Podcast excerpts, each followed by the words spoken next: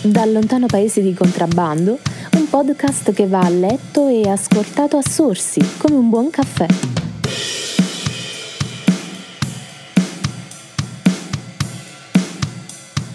Sai che Anobi è stato uno dei primissimi social network che ho usato quando ero alle prime armi con uh, internet.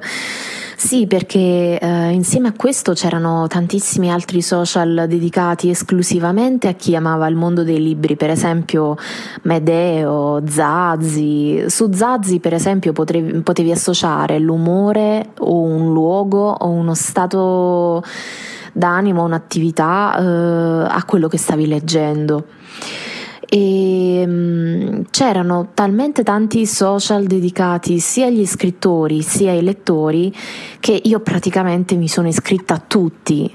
Per esempio è da anni che non rispolvero anche l'account Goodreads, però è stato uno dei primi social che ho frequentato in ambito culturale. Che cosa ne pensi dei social che servono a lettori e scrittori? Secondo te quale ruolo dovrebbero avere e dove potrebbero trovare un punto di incontro?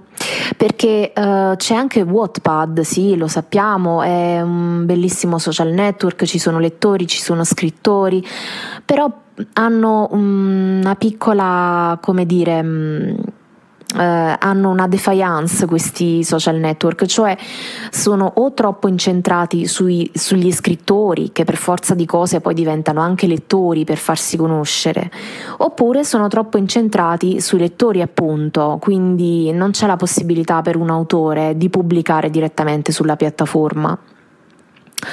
Ecco, Anobi per esempio è un social che deriva da un nome addirittura latino eh, che significa in realtà eh, tarlo della carta. Eh, qui vi metto, qui sotto vi metto anche la definizione Treccani e corrisponderebbe al, um, all'inglese bookworm, cioè eh, topo di biblioteca, insomma.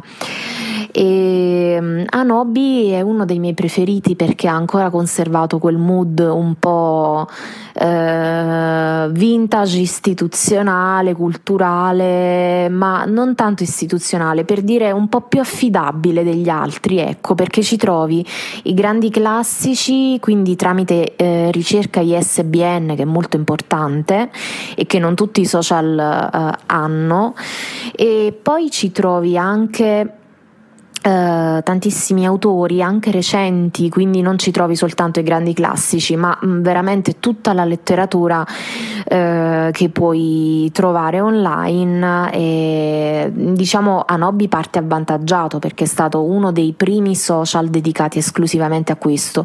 Tra l'altro con un'interessante funzione per gruppi di lettura e forum, eccetera.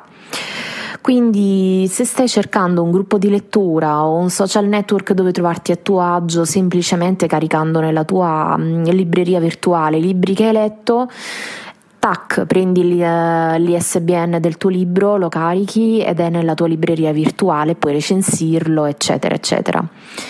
Chissà se esisterà mai un social network che unisce i lettori agli scrittori in una maniera... Mm, più, mm, come dire, lineare e evitando confusioni appunto tra coloro che si collocano come scrittori e chi si colloca invece come semplice lettore.